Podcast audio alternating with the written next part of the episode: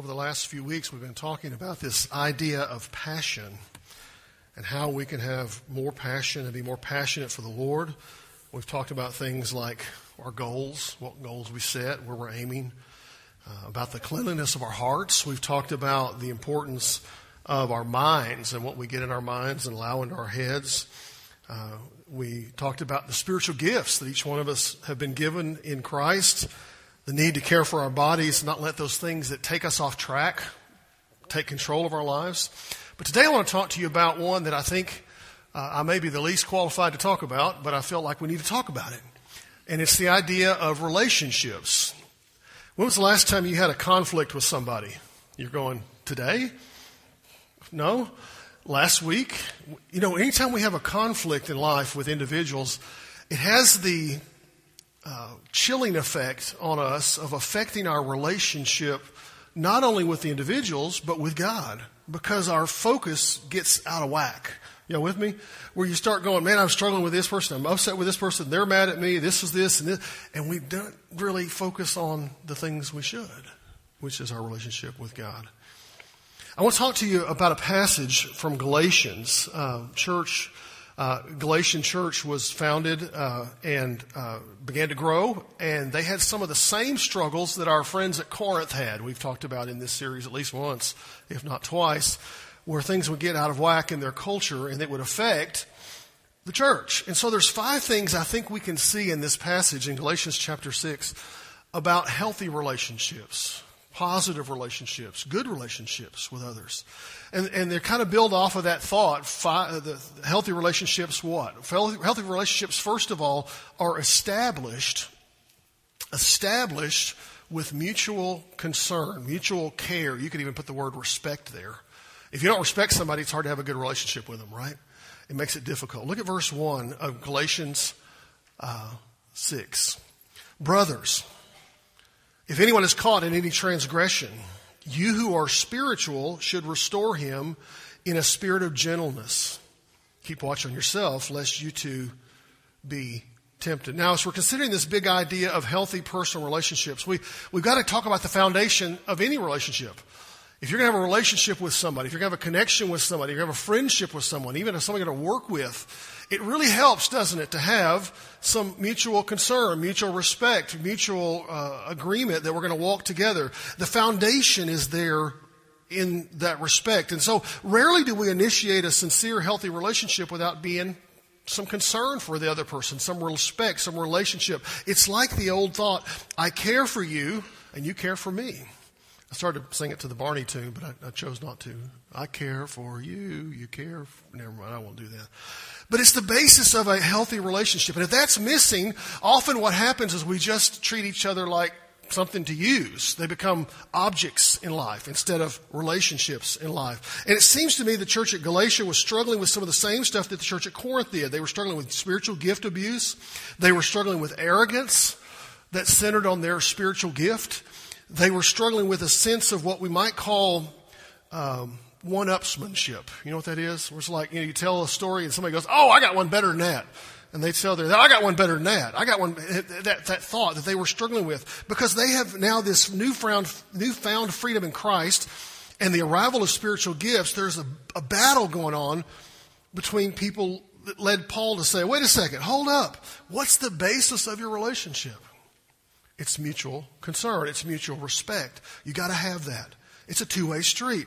And it, so he expresses it this way If anyone's caught in a transgression, you who are spiritual should restore him in a spirit of gentleness. In other words, care enough to say, hold up. Care enough to say this isn't what you need to be doing. Now, I got to tell you, this is something we don't really do much in our culture anymore, do we? We've kind of bought into the idea of, well, it's their pathway and their thought, and they can do what they want to, and it's a, uh, to each his own mindset that we live with. But in Christ, there's supposed to be something different. There's supposed to be a different relationship. This is the word that he gives them. He says, come alongside, and if they're caught in a transgression, don't beat them up. Don't tear them down. Don't kick them to the curb. Don't kick them out the door. But instead, what? Restore them with a spirit of gentleness. Let me tell you what, if you don't care for somebody, you won't do that. But if you care for somebody, you're going to come along and say, I'm here for you. A child of God, when we observe something in the life of a fellow believer, but do nothing about it, we have done, I think, one of the most unloving things we could do. In fact, Paul uses the word translate, is translated brothers, but you really could carry the idea of beloved. He said, Beloved, if anyone's caught in transgression, if anyone's struggling with a sin, if everyone's living in a mess, those of us who are spiritual, you're going, Well, what if I'm the one doing it? Well, it's okay. Let them come alongside your life and help them. You see, he cares for them enough to call them on it. James wrote about this when he said this Whoever knows the right thing to do and fails to do it, for him it's sin. If you know what's right, and you say, Well, I'm not going to do that, you just committed sin. You got to deal with that issue. Healthy relationships are founded on this mutual concern for others because we're not willing to let sin slide. That means we have to also what? Receive that in our lives. When we're in the, in the midst of something that we need correction, let those close relationships come alongside and say, hey, whoa, whoa, time out. You don't need to be there. To be vigilant that we don't fall into them. So healthy relationships are established how? They start where? This idea of mutual concern. Second, healthy relationships then evolve through accountability. You could use the word develop if you want to there. There's a lot of synonyms we could throw into that blank. I like the E because I'm using E's today, so that's why the evolve word is there. But with mutual concern as the foundation for a healthy relationship, the next step, so to speak, is something that's implied in the first verse, but made plain here, and that we're going to deal with again in verse 5. So catch the word here and don't forget it. So kind of take this verse and stick it up here on your to do list because we're going to come back to it in verse 5, okay? But I want you to see this. Look at this, verse 2. He says what? Bear one another's burdens. Bear one another's burdens. And so fulfill the law of Christ. As we choose to bear each other's burdens, or uh, as we can see it, the relationship evolves through accountability. Now, you're going, but, but Patrick, that looks like work. Y'all with me? That looks like work. That looks like I'm, I'm kind of being intrusive in their life. That's whose whose place is it mine? Who am I to judge? We we misquote Matthew a lot of times. You know, judge not lest you what be judged. Uh, you know, we need to spend a sermon on that one day. But anyway, that's a whole different issue. It, it, it, this is a lot of work, and I got to tell you something. This sounds like work. This sounds intrusive. Can I tell you? It does, doesn't it? You know why? Because it is. Y'all with me? This is the hard stuff of the Christian experience. The words in our passage are just as true today as they were then. Attempting to handle life on our own can become rather overwhelming. You try to do it by yourself, you'll probably get overwhelmed. You'll probably get you know, just covered up with so much of all this stuff. There's something in all people of varying degrees where, listen, we need each other. We need one another to come alongside and say, I'm here for you, I'm encouraging you, I'm going for you, I'm with you. One of the fallacies of modern democratic life is this we live with an idea of absolute freedom that says, I don't need anybody else, I can do it all myself. I'm here to tell you today, I cannot do it all myself. I was reading this uh, article the other day about what happens to individuals when they're sentenced to solitary confinement. I hope none of you have ever been sentenced to solitary confinement, but if you have, you can probably attest to this. You, you, you, get in there at first and you think, this is pretty good. Nobody's around. None of the nuts are with me in the prison. I'm by myself. Do you know what happens after time goes on? They eventually lose their sanity. And often they try to take their own lives because they can't handle it any longer. I would phrase it this way go it alone, go crazy. And yet in our culture, there's something almost majestic, if you say, if you will, about us saying, I can do this myself. I can go on my own. I don't need anybody else. I'm here to tell you, I need everybody else. I need you. I need to want people walk alongside me and say, Patrick, you're a knucklehead. Stop it. Y'all with me? You go, well, whose place is that? It's yours. It's Paul, this, this idea of a good relationship. We walk alongside. It's accountability, it's connection, it's community, it's fellowship. That we help each other, that we love each other enough to say, whoa, don't do that. Try this instead. I love the passage from Ecclesiastes we, we included in our prayer time. The, the wisest person on planet Earth said this two are better than one because they have a good reward for their toil. For if they fail, one will lift up his fellow. But woe to him who is alone when he falls and has not another to lift him up. We sit around thinking we don't need others. I'm here to tell you today, you need others. I need others to be in my life, to encourage us, one and all. Because that's how we develop better relationships. We cut off the, the, the edges and, and hone the, the, the, skills by walking together, tr- working truly together. Because we really are, and, and I want to quote our school district's quote, we really are better together. We really are. You go, but it's harder that way. I didn't say it was easier together. I said it was better together. Y'all with me? Sometimes it's hard to get six people. Okay, it's hard to get two people to agree on one thing, right? You ever went out to dinner with your spouse? Where are we going to dinner? I don't care. You mention two places and they go, I don't want to go there. Oh, you do care. I got you now. Y'all with me? I'm not the only one that's had that experience. Okay. We need each other. Can you imagine finally picking out the restaurant and getting there by yourself and sitting there in the restaurant all alone and talking to yourself? Yeah, it wouldn't go so well. Healthy relations are established with mutual concern. They evolve through accountability. Third, they help us embrace a realistic assessment. They help us keep things real. Look at verse 3. For if anyone thinks he's something when he's nothing, he deceives himself. We begin to understand as we walk together with others in this mutual respect and concern and this accountability, we begin to understand really who we are and what we're about. Hey, have you ever met somebody for the very first time? Very first time. And they come up to you and say, you, you, introduce yourself and you get to know their name and they go, now here's what you need to be doing. You ever run into that person? And, and uh, uh, I'm going to just confess, when they hear that, here's what my thought is. Who are you to tell me anything? I've learned finally to not say that, okay? But that's my thought. You don't know my life. You don't know anything about me. You don't know what I'm dealing with. You don't know where I'm at. You haven't walked with me one minute, much less one mile. How can you tell me what to do, right? It's almost, you know, don't go there. But consider what happens instead when a trusted friend comes alongside and says, Man, you are really messing up. Why are you doing that? Why are you doing this? Couldn't you do this instead? Now you may say, well, who do they think they are telling me what to do? You know, okay, I got that. But a trusted friend has got much more room, don't they, to come alongside and say, how about this? Have you ever considered this instead? Have you tried maybe this instead?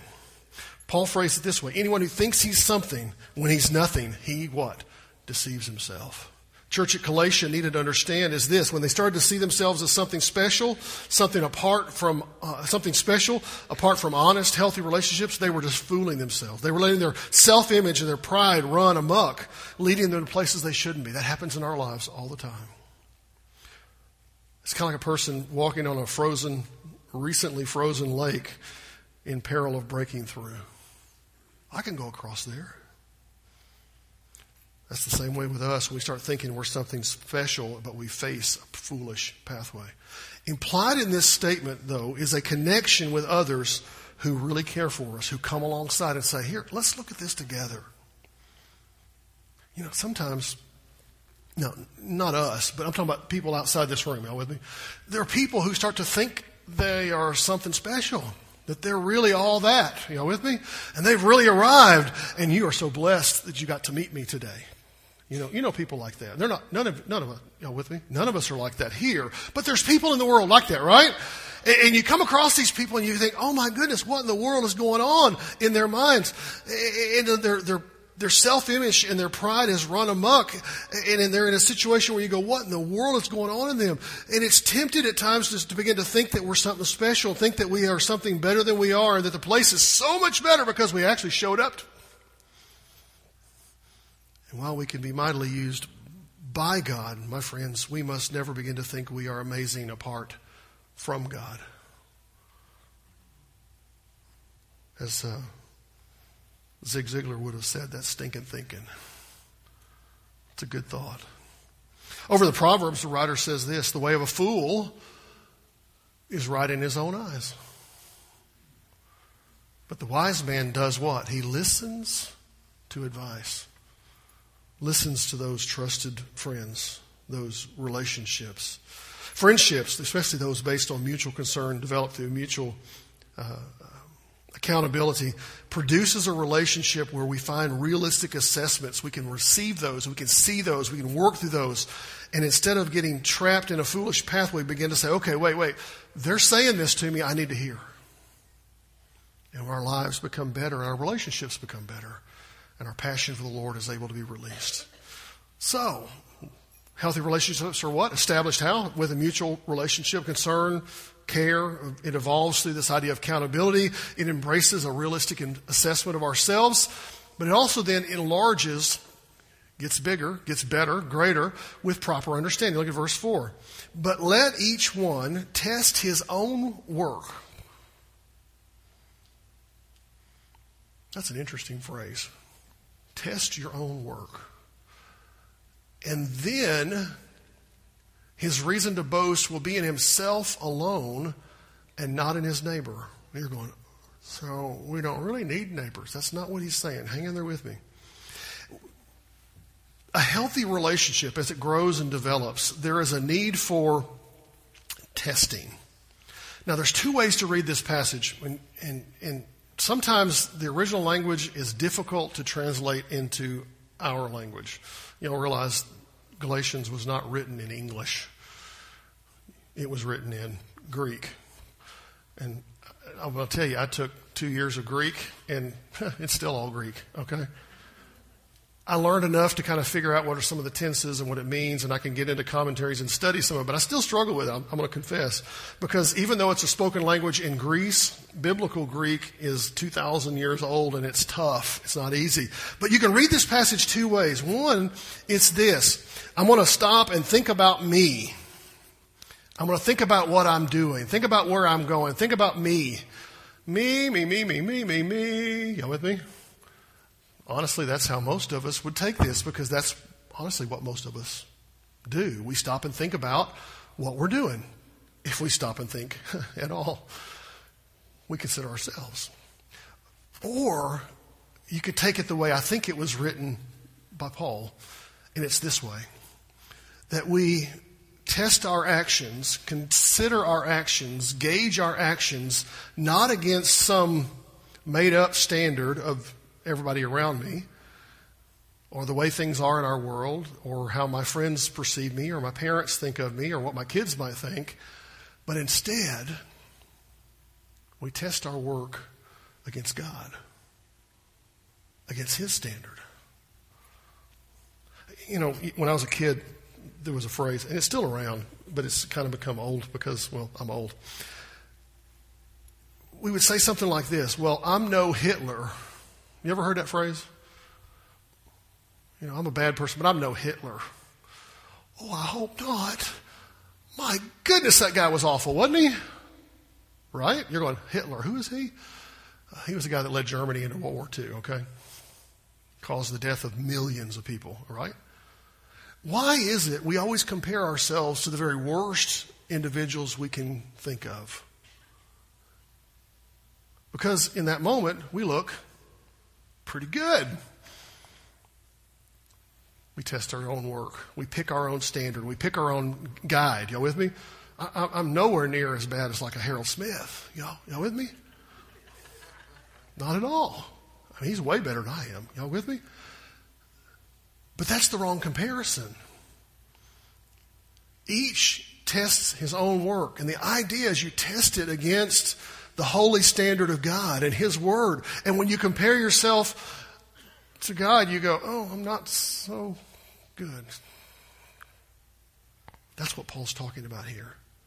It's not this idea of spiritual navel gazing. Oh, what about me? Me, me, me, me, me. Instead, it's going, God, what is your thought here? What is your direction here? What is your plan here? What's your purpose here? What's your meaning here? Paul is calling the people in Galatia, and, and I think us by extension, to consider putting our lives into the crucible of holy testing, not spiritual navel gazing. In other words, our words to be submitted, our will to be submitted, our thoughts to be submitted, our actions to be thought uh, submitted to God, comparing us against the holy standard of God. And it goes far beyond simply thinking about the impact on us, and it talks about the idea of the impact on our spiritual walk and on our passion with God, our relationship with the Lord, our relationship with others. And the big idea is this when we properly assess our actions, we are able then to enlarge our understanding of God at work in our lives.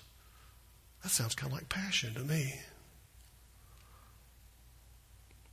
And as we see the good in our lives in light of the source of God, then we don't boast in, look what I did, but we do what? We look and boast, look what God's doing. And He gets the glory. You know, God never saves you to see you stagnate.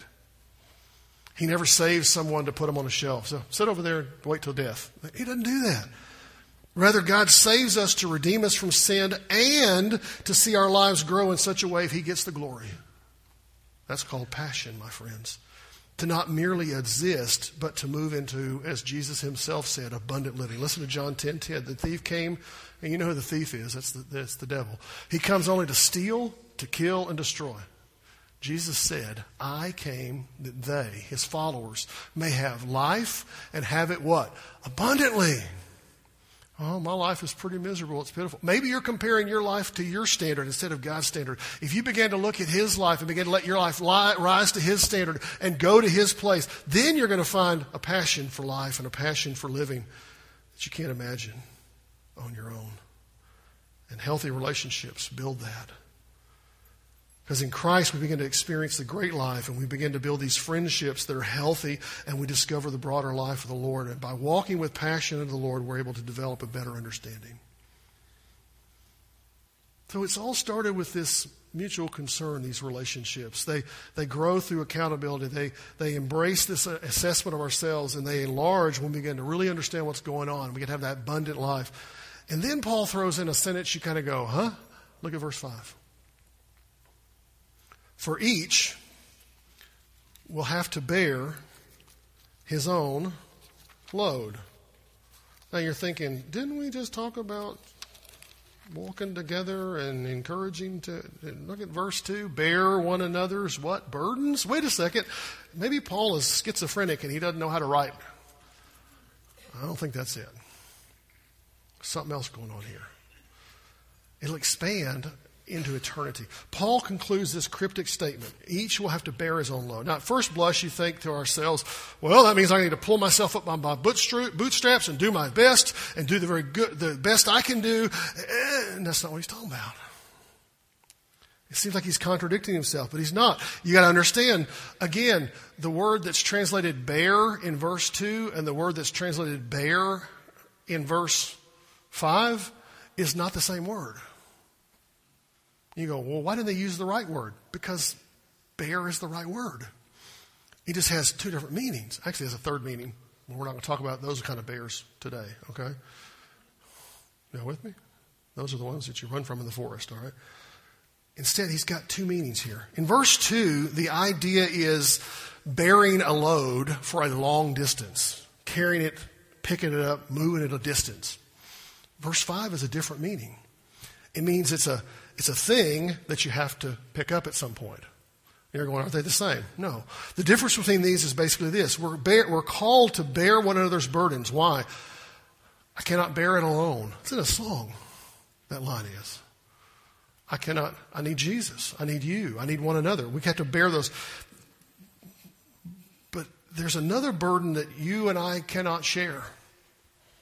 You know what that is? One day, you and I will all stand before God and have to bear our own load. We have to answer to God for how we've lived this life, how we've had relationships with others, how we've connected in, in, in, this existence that we call life. We definitely need to carry each other's heavy loads. Don't misunderstand. But there's coming a day where we're going to stand before the Lord all alone with our load of life and he will stand, we will stand before him and he will judge the quick and the dead. And the way we've lived in Christ, the relationship we've built, the support we've been given and received, is going to be very clear. And in the end, we stand unto the Lord alone, giving account for our choices. Does it matter how we relate to people? Absolutely. There's a, a, a, blessing that comes through it, and we need each other to help get us ready for that day. Because what we've done unto the Lord is going to last, and the rest will be, as the one other passage says, will be burned away as so much filth. As Paul reminded the Corinthians, he said, According to the grace of God given to me, like a skilled or wise master builder, I laid a foundation, and someone else is building upon it. Let each one take care how he builds upon it. At the end of days, my friends, you get to answer to the Lord what you do with your life. You say, Well, I got many, many years ahead of me. Yeah, and it goes quick, right? Some of you are going, Yeah, I'm getting closer than I never thought I'd know. Yeah. This life is over like that. So, what are you doing today to be ready for that day? See, Jesus is our foundation. If you're a Christian, if you follow Christ, if you accepted Jesus, He's your foundation. That, that's a given, that's a sure thing. But then we have to choose how we build our life. We have to choose how we're going to build the relationships. You go, but relationships are hard. Yes, they are. But we need each other. We need accountability. We need connection. We need fellowship. We need relationships. Because the results of those relationships are encouraging. They are a blessing. They build us up. And as we have these healthy relationships, our passion for the Lord is able to be released even more and more. So, how do you find this relationship? Well, it starts with the prime relationship. That moment when you trust Christ. Have you come to a place in your life, not where you joined a church, not where you got baptized, not where you went to youth camp or kids camp or Bible school.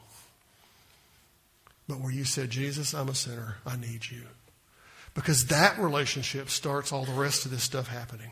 Until that happens, the rest doesn't make sense. You say, well, I'll just be a good person. It's all about you, not about Jesus in that. First step is to trust Christ. And then the second step is to say, God, I want to walk with you day by day by day. I'm going to confess. I'm going to repent. I'm going to walk. I'm going to be in fellowship with others. What do you need to do with this? What's your response to Jesus? Let's pray.